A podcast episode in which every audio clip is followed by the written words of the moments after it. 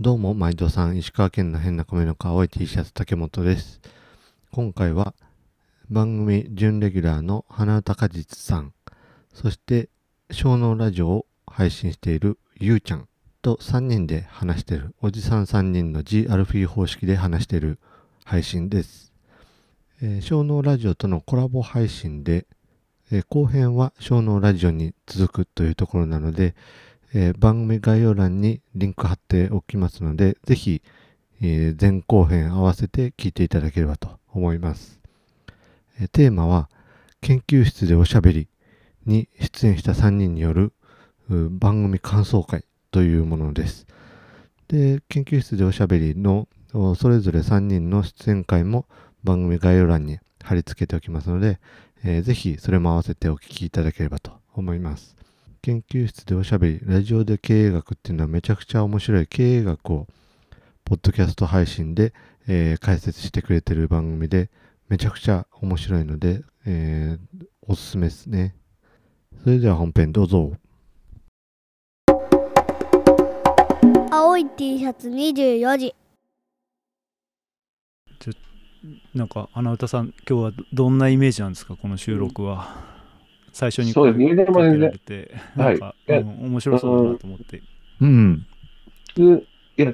今日の立て付けとしては、はい、えー研究室でおしゃべりに出たことがある農家はいうんさんで、なんか、振り返り会というか、話した時のこと、まあ、おのおの聞いたとか、自分が喋ったとかあると思うんですけど、それをちょっと振り返りながら、うなんか楽しく話せたらいいなと思いながら、はい、うんで、あ A ちゃんもいたなでまあいいかそうそうそうそうう、ん いや、そうそうそう。で、言うと、もうなんか、あの、研究室でおしゃべりは、もはや、あの、農系ポッドキャストと言っていいのではないかぐらいですけど、なんか農系ばっかり出てるよな確かに、そうそうそう。確かに。にねうんそうそう。最初は A ちゃんかな最初う A ちゃんだと思うんう。でうん、で、竹本さん出て、うんうんで、うちが収録したんですよ。うんうんで、お、うち収録したぜと思ってて、い配信いつかなと思ってたら、あの、今日のゲストは、あの、無駄農園のゆうちゃんですっていう、お先に撮ってる、撮ってたんだなって思いながら、待つみたいな。待つとい うか、待つというか失礼だな。いや僕も結構空いたんですよねいつなのかなと思ったら1ヶ月ぐらいして配信されて、うんいやうんでも、ちょっと、あの、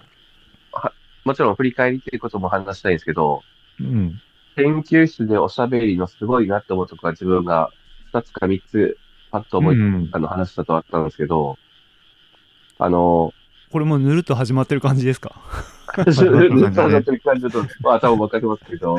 あの、編集が難しいからあれじゃないですか一回スパッと切ってさ大丈夫谷本さ大丈ん夫前編にします僕前編で大丈夫ですよあじゃあ、はいもういいですかずっと始まる感このままじででずっと話してますけど、あの、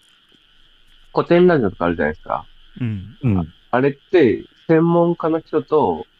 うえんー学ぶ聞き手みたいな感じの立て付けじゃないですか。うんうんで言うと、研究室でおしゃべりも、先生が専門家で、うんえーお二人の方が学ぶ、聞いてみたいな感じで、やっぱり、んなんか、うんリスナーに寄り添っててすごい聞きやすいんですよね。ううんうんんうん。で、めっちゃ、聞い、うちは聞きま、知ってからめっちゃ短いですけど、聞きましたうんけど、その、あれって、皆さんは何で知ってたんですか自分は、えー竹本さんのコミュニティに、えー研究室でおしゃべりの聞き手、聞き手と、まあ、聞き手かな聞き手の国枝さんが入ってたので知ったんですよね。そうか竹本さんのところにも入ってるんだあそれきっかけやったんですね。うん。そうそうそう。めっちゃいいじゃんと思って聞きました。僕は何だったかな A ちゃんデでィスコードに入ってるんですよね。あうちのディスコードにはね土壌医のあのあそ研れ究受けるっていうのであの、江田さん国が入ってくれ入ってますねてうん。その前から A, A ちゃん出た回知ってたけど、なんかその前からね、なぜか、うなんん。か知ってましたね。あじゃあ、うんきっかけ同じぐらいかもしれない。多分、うんあの、アグリミュージックレディオに、なんかいいねとか、うんうん。だとかなあそう、あそこら辺だとを思うしてくれとって、あ、なんかこんなポッドキャスト番組あるんやなぐらいの感じで認知し始めて、で、空いた時間に聞き始めたら、あ、これはなんか、なんかすごい番組だぞと思って聞いきや始めたみたいな。ねえ、すごい番組です よね。ねえ、うんあれね、うん、ポッドキャストならではというか、これを無料で出してもいいんだなってい そうような。うそうそうそうそう。ねうん。いや、それで言うと今気づいたんですけど、うん。あの、ポッドキャストの広め方むずい問題あるじゃないですか。う。うんん。その時に、今研究室でおしゃべりのアカウントでいいねが来たことに対して認知を得た時に、うん。ポッドキャストアカ、じ竹本さんのポッドキャストアカウントで、いろんなポッドキャストにいいねしに行けば認知されるんじゃないか説がありますので、それはそうですよね。うん。うん。え、やっぱりなんか、あの、仲間意識みたいなのがあると思ってて、うんポッドキャストやっとる人が、ポッドキャストやっとる人から、あの、いいねとかリプをもらうと、と、き認知の仕方。が全然違うんですよね。うん うんうんあ、仲間だみたいな。うんファーストタッチからもう仲間だみたいな感じになっちゃそうなんですよね。なんか番組アカウントからフォローされると必ず聞きに行ってしまう。う。うんそれやっぱありますよね。あるうんそうそうじゃないとなかなか番組知るきっかけって、まあ番組がたくさんあるっていうのは分かっとるんやけど、うんその中でどれを聞き始めようかって、なかなかきっかけがないなっていうのが正そうなん直。ですようんね。いうん。や、それで言うと何分ぐらいの聞くのが好きだったりします ?10 分とかのやつもあるんですけど、途中で、うんまあ、スマホ、まあ、の作業中で聞くことが多いんですけど、うん。途中でスマホ触るのも、まあ、悪くはないんだけどっていうことで言うと、まあ、うん30分とかっても全然自分は好きなんですよね。うん。僕はもう長尺のが好きで、もう60分超えぐらいのが。うん。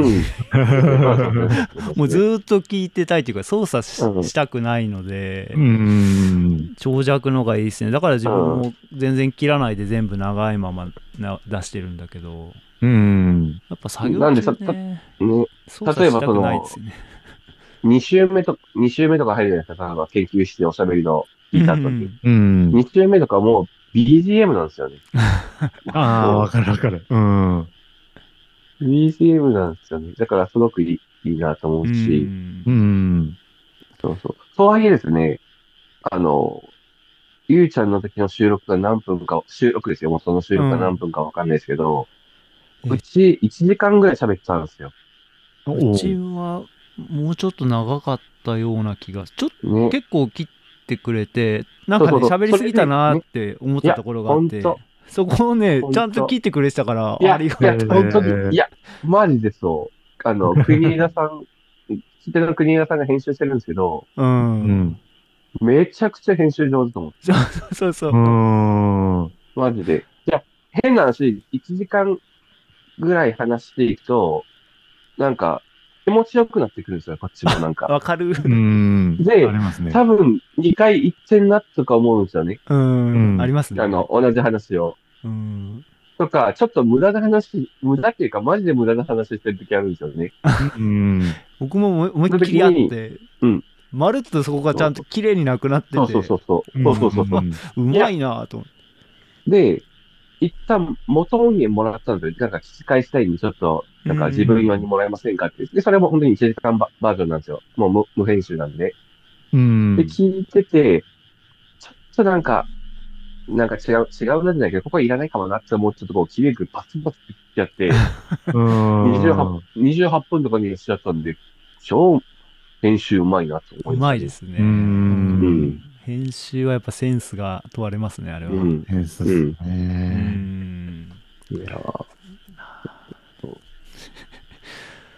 今あれ、振り返り編で3時間ぐらいのやつやってるじゃないですか。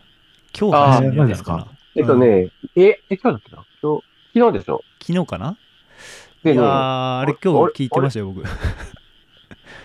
ずーっと運転してたんですけど。えーっとですね、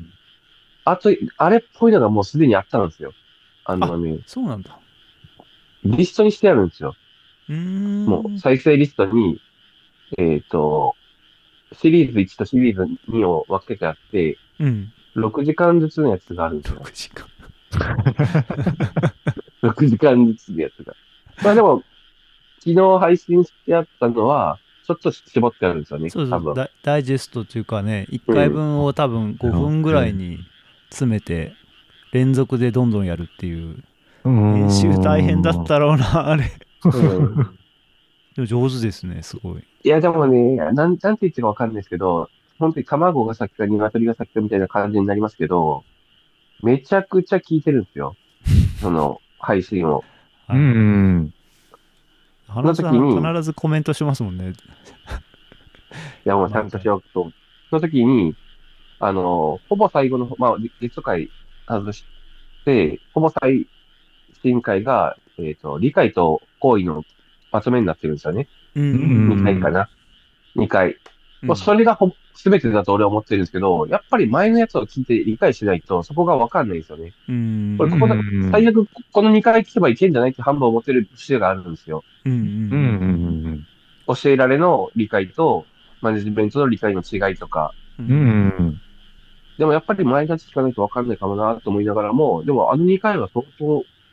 なんか、わかりやすかったなっていうか。うんだよねって思ったしわかりますはいうんそうなんだよな。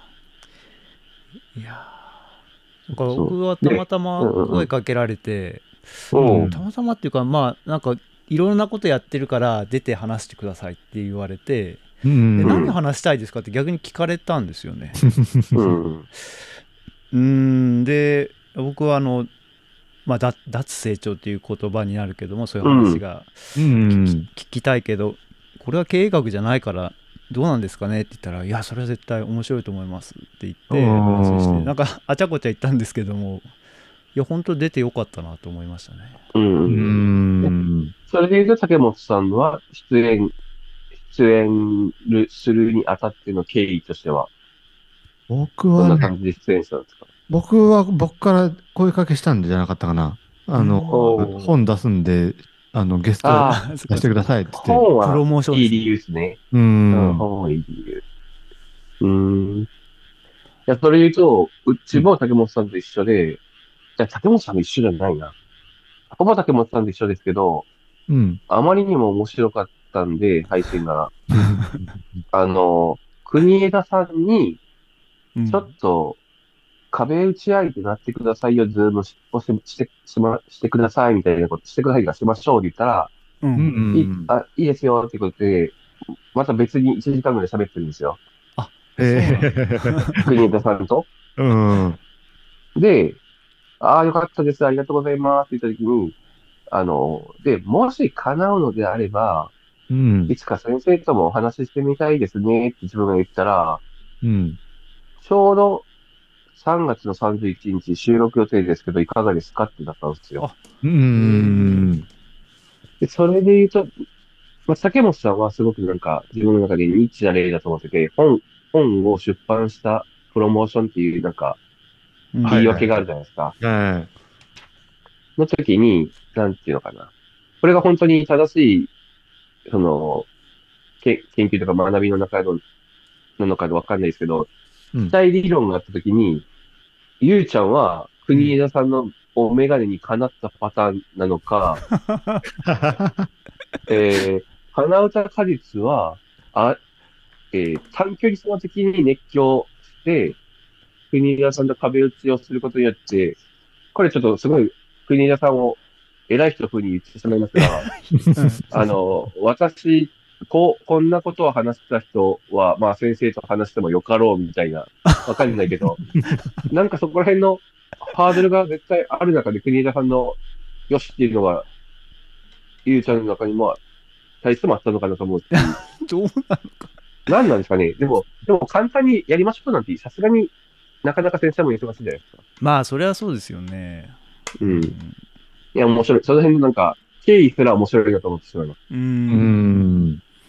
ぱなんかシーズン2が終わる中でこうなんていうのかな実践してる人たちとこう、実践ベースで話をしたいという中で、まあ結構近いところで面白いことやってる人みたいな感じで僕は声かけられたのかなと思ったんですけど、うん。うんうんいや、声かけられるの羨ましいな。ね。いや恐縮でしたけど ねえ僕でいいんですかみたいな感じだったけどいや非常にでも面白かったななんかすごくなんていうのかな、まあ、脱成長っていうことについて話したいって言ったんだけども、結う局なんかこう若い人をや雇用することとかやっぱその価値と意味とか、なんか本当にシーズンと2のかそうです話をいろんなことがこうわーっとこう自分の中にどんどんこううん具体で入ってきたのはすごい学びがありましたね。あもうなんか話し終わった後もう頭がパンパンパカパンってなっちゃってうん収録聞いて噛み締めてましたね。ああなるほどなるほどとか言って。うん、でゆうちゃんはこう脱成長っていうテーマやったしで花歌さんはブランディングというかマーケティングというかっていう話やったし、で僕は事業承継っていう文脈やったんだけど、なんか3人ともでなんか共通する話とかっていうのもなんかポコポコっと出てきたような気がしとってあそれはありますね。興味深かったですうね。ん。うんうんなんか横に刺さる櫛はなんねていうのかあるありましたよねみんな結局うん一緒っていう感じはすごいあったな、うん。そう、具体的に言ったら、あの、価値と意味っていうのが、うんやっぱ多分3人ともどもにうんうんうんワードが出てきて、そうそうそうそこにつ尽きるような気がしますねうんささっき花畑さんもなんかそのあの2回聞けばって言ってたけどやっぱりそこに終始するんだろうなっていうのはすごく感じましたね、うんうんだし、あらゆる人と接点をまあ振り返ったり、今、えー、今日とかも、今日というかその現場でもあるときに、うん、その、価値と意味とか、えー理解と行為、まあ、理解と行動っていうぐらいのもいいのかまあわかんないですけど、うん、あ相手がこんなことしてるとき、あ、分かってないんだな、俺のせ見ている世界と同じ目線じゃないんだなっていうのを、うん、もうなんかすげえわかるんですよ。あ、うんだからちゃんとしなきゃっていうのがあるし、うん、理解が違うんだなっていうのは相当なんか発見でしたね。そうですねうんうんだから、花歌果実のことを、えー、いろんな人が見ているときに、花歌果実のか片山ですね、片山を。うん花歌果実として見ている人もいるし、うん、うん、えー、風農家として見ている人もいるし、ううんん、 AN の青年部の一員として見ている人もいたりするときに、うんもう全然なんか取ってくる行動が違うんですよね。うんうん、うん、だから、なんかすごい面白いなと思いました。理う解、ん理解具合というか、その人の理解具合みたいな。そうですよねうんで、それで言うと、もうなんか一個ずつ、一個ずつというか、一回ずつをか簡単に振り返りたいんですけど、竹本さんの回的には、こはいはいんな、俺これいいこと言ってきたぜっていうのを、いいこと言ってきたぜ。えっ僕、とね、 今日迎えるにあたってさあの3人のやつを改めてもう一回ずつ聞きました僕も聞きました、実は。は。そうそうそう。あででもね、自分の回聞き返しても、あ、自分はこんなこと言っと言っとったんやなっていうの、なんか、再認識なんかゾなんですかゾーンに入ってきたんですか、ゾーンに。えやっぱね、あのー僕の番組で僕が喋ろうと思うと、うんああいう表現って出てこんのやな、みたいな、そういう表現っていうのは、あ前、あの、ゆうちゃんの番組に出させてもらった時も、なんかそんなこと言ったようなうんい気がいするてまんしでたすけね。ど、事業承継の解像度、僕は僕で上がっとるとは思うけども、おうん佐藤先生のの補足が入ったりとか、そんなので、うん。で、僕がなんかぼんやり思っとったやつがん解像度が高まるみたいな、そういうんうんううんなんかプロセスはあったなとは思ってましたね。うんうんよかったな、あの回も。うん。ややっぱりこう、農家の事業承継っていう景色しか僕は知らないんで、中小企業と比べてどうなのかっていうのは、なんか想像の域でしかなかったりとか、そういうところがあったりするけど、そこら辺をこう佐藤先生がうまいこと補足してくれるから、あ、なんかうん僕が思ってる当たり前が当たり前じゃないんやな、みたいな、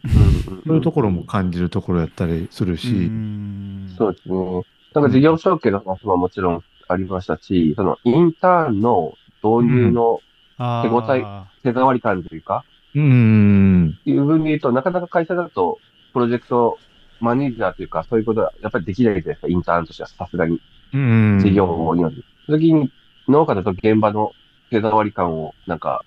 チャレンジというか、できるっていうのはすごい学びになるよね、って話とか、ああ、そう、やっぱそう、うん、なんか思うな、っていうところあったし。うんやっぱ文化としてインターン迎えてお任せるっていうのの文化があんまりないからこなれてないんですよね。そうなんですよね要は体験として来てもらってなんかそれっぽいワークショップをしてもらって気持ちよくなってもらって おしまいみたいなそういうこなれ感っていうのがないんで、えーっと現場に即したものをやってもらうみたいなうんのがやりやすいっていうところはあるのかもしれないですよね。うん、うん、いやでもなんか日本のそのインターンって本当に佐藤先生がまさしく言ってた通りで、お客様をこうお迎えして、うんなんか全部こう整えてあげたところでできてああよくできたね ううちんどううちの会社どうみたいな感 じでやるでもなんか本当はなんかそこでちゃんとマッチングがいいかどうかっていうのをお互いになんかね、そういうの距離感みたいなのをちゃんと詰められる場だから竹本さ本来んはすねごいうんいいあれでしたよねインターンからのそうんの実際に就職っていう流れはうんすごくそうなんですよ、そうなんですよ。理想的な形でしたよね。うん。うんで、えっと、うちのやつをこう、斡旋してくれた会社が、えっと、石川県金沢市のベンチャー企業なんですよね。うんアクトラボっていう会社で、で、えっと、民間のインターン斡旋企業で、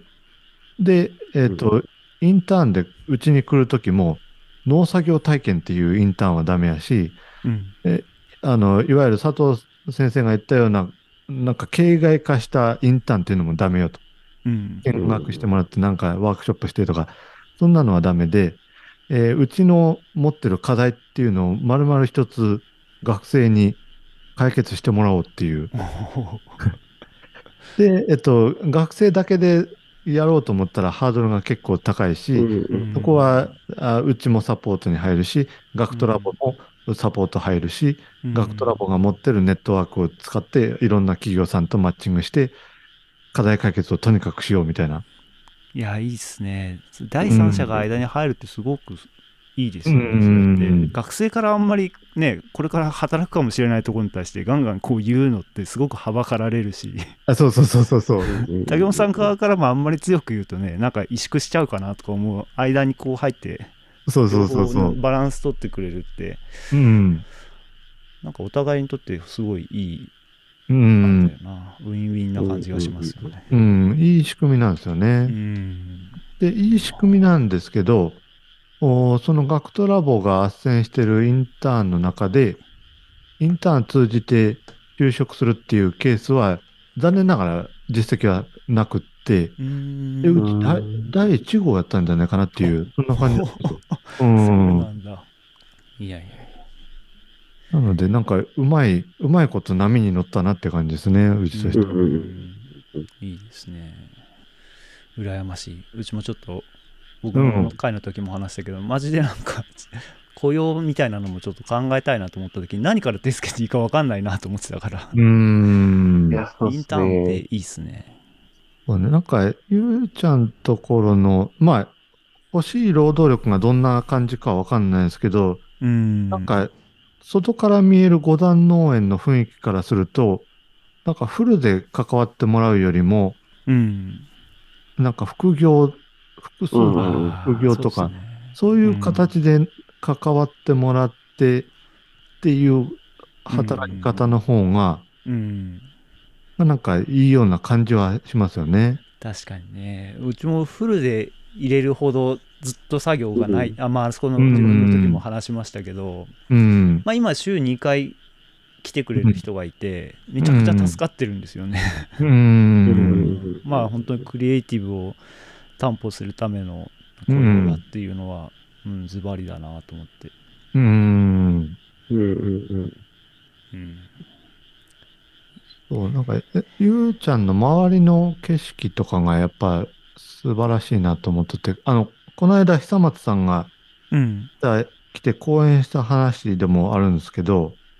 うん。うん要は日本の限界集落って、うん、えっ、と、日本にとってはなんか、マイナス的な見方されてるんですけ ど、うん。世界的に見ると、実は先進地なんですよね。ああ、うんこれから世界がみんう。なんそこに陥る、一番先を行ってる人なうのんで、うんなるほど ね。あだから、そのこで課題解に決こで、うん。そこでこの、そこで解決できたらばで、う、うんうん。モデルになれるっていうか。そうそうそうそうそう。っていうところでま、あね白川町に、こう、あの、移住で来る人がたくさんおったりとか、その人たちがこう個性的にいろんなことやってるとかっていうのも、もう、おなんというか、シグネチャーというか、うん。象徴的なことだなっていう感じがあるし、そうなんですよね。うーんう、ん。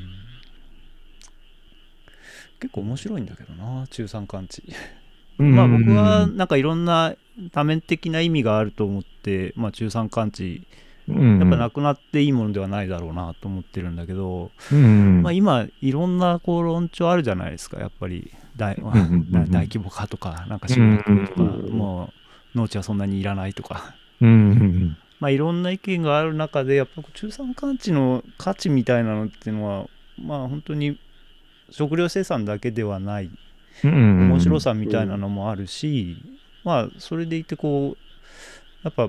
まあ、バッファーっていうのうはんまあ機能の一つでしかないんだけども、やっぱなくなっていいものではないと思うんですよね、うんこの里山っていうのは。うんそうアグリファンド石川でも、えっと、久松さんがお題投げたんですよね。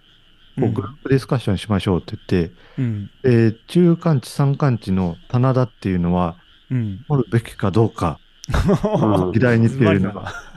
のをやって、で、こう、総論としては、これをなんか、あー守らなきゃ、こう、美しい景観とかそういうのも含めて守らなきゃなっていう考えは、は全時代的なので、うんえーうちらはなくしていいんじゃないかみたいなっていうのがなんかまとめとしてはそんな話やったんですけど、うんそれってなんか、うーんと、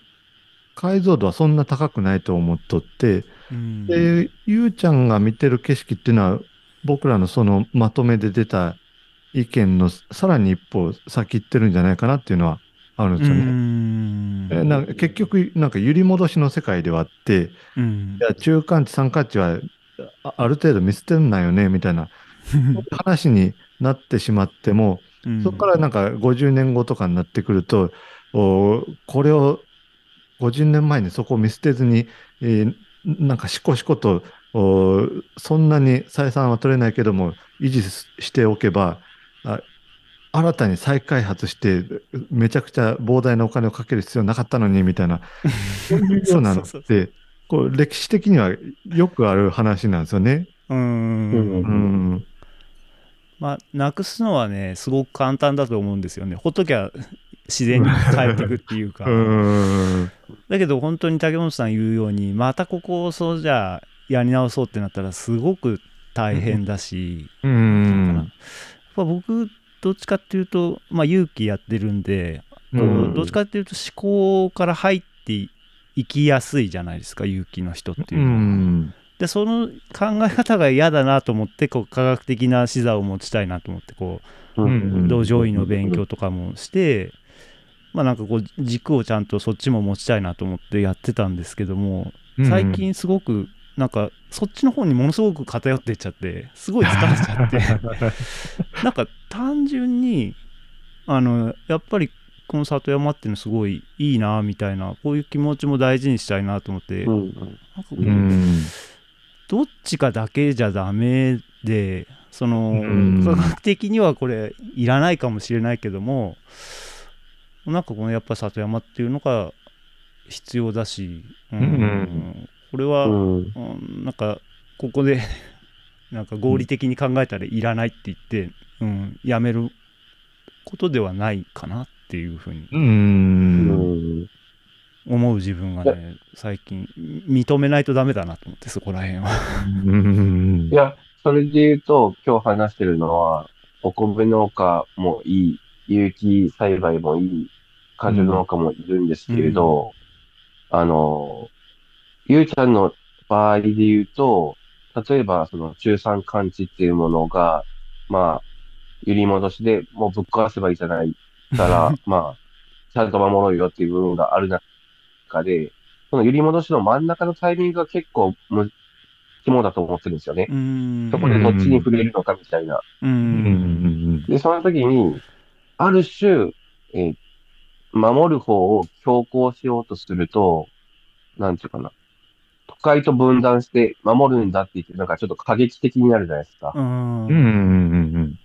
その時に、はい、まあ、これまでもいろんな部分の発信とかを見てきた中でもありますし、あの、先生との時の配信にもあった時にも言われてたんですけど、あの、清く貧しく彼とは思ってないって言ってたんで、あーあ、それすげえかっこいいなと思ってて、うんうんこの中間を守るには、その気持ち、ある種合理的な気持ち、ある種ですよ。うっんうんていうものがないと、もう完全にぶっ壊したりしてしまう時の街の状態ですよね。街の状態をそれで保てる、気持ちは保てるんじゃないかなと思ってて。うんうんいやーそれはすごくねうん、結構僕の中でテーマなんですよねなんかうん、うん。製品タレっていうよううんうな 概念ってなんか染みついちゃってるっていうか農家たるもの製品タレみたいな感 じが僕全然そういうのだから違うと思うんだよな有機農家はこうでしょみたいな感じの、うんうんう、うんん、固定概念みたいなのも取り払いたいなと思いながらどんどんどんどんなんか考えれば考えるほど有機農業をこう否定しなきゃダメなようなぐらいまでなんかちょっと行っちゃったんですようんうんねだから本当に今うん揺り戻しでちょっともうちょっと中間に戻りたいなと思ってうん哲学的な部分に寄ってるんだけどもでもうんなんかちょっと言ってることがあれだけどまあ本当にね製品タレみたいなそうそっち側だけに寄ってくのはどんどんどんどんこう分断うんをね、うん広げていくことになってしまうと思うんですよ。だから中山間地とか里山みたいなのをなくしていいじゃなくて、なんだ維持しなくていいみたいな論調はちょっとおかしいというかね。うんうんうん。うんいやそれこ違うかそな、その、ゆうちゃんの時の先生の、まあ、名言っていうと、なんか、ああれですけど、あの、創造性を支える合理性が必要だっていう。ああ、そうそうそう。うんあれやっはぱりねそこの、名言であ、すね。よかっ た。ね。本当に。守りたいものを守りたかったら、ご、ある一定の、ある一定のというか、まあ、合理性は持ってもいいっていうのは、うんパッと気づくとこですよね。うんうんうんうんうんそうなんですよ。いやそれさえもねなんかちょっと持っちゃいけないみたいな感じで思ってる、まあ、うん特に有機農家は割とね多いと思うんですよね。うんでやそこはねあある種バランスなんだよ、ね。今後うん。ある種、今後、ゆうちゃんが雇用を将来的に見見据えているときに、うんある一定の合理、合理、合理化はしておかないと、うん、マジで相手に、り相手が理解、行動するための理解を伝えれないんですよね。うん確かに。こうして、こうしてって言っても、こうしてって何ですかってなるじゃないですか。うんだからそこを合理合理的に、まあ、ある、ある種、その、伝え方っていうかですね。うんとかっていうのを整えておくっていうのは、創造性につながっていくよねと思ったりするし。うんうん。いやそうですね。うあの話はちょっとははっとさせられたというか、うんあいいんだうんみたいな感じ。うん両方とっても。そうそうそう。うんうんうん。誰に何も言われてないけど勝手にできてるあそうそうそうそルうールというかなんかありますよね。誰に忖度してんだろうとかって思う時ありますね。と、あと、面白かったのが、その、なんだろうな、その人の、なんか、本質を知るために。青い T シャツ24時テレルゲンテレルゲン最高のテレルゲンお米産地直送竹本農場手軽に本格リゾットが作れるリゾットセットリゾットマンマ好評発売中詳しくはカタカナ入力テーデルゲンで検索美味しいお米食べてちょうだい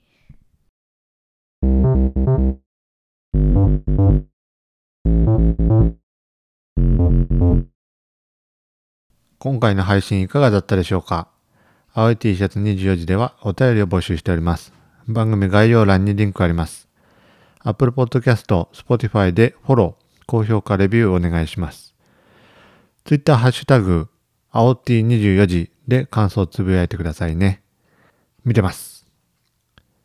それでは今回はここまで。ほんならまた。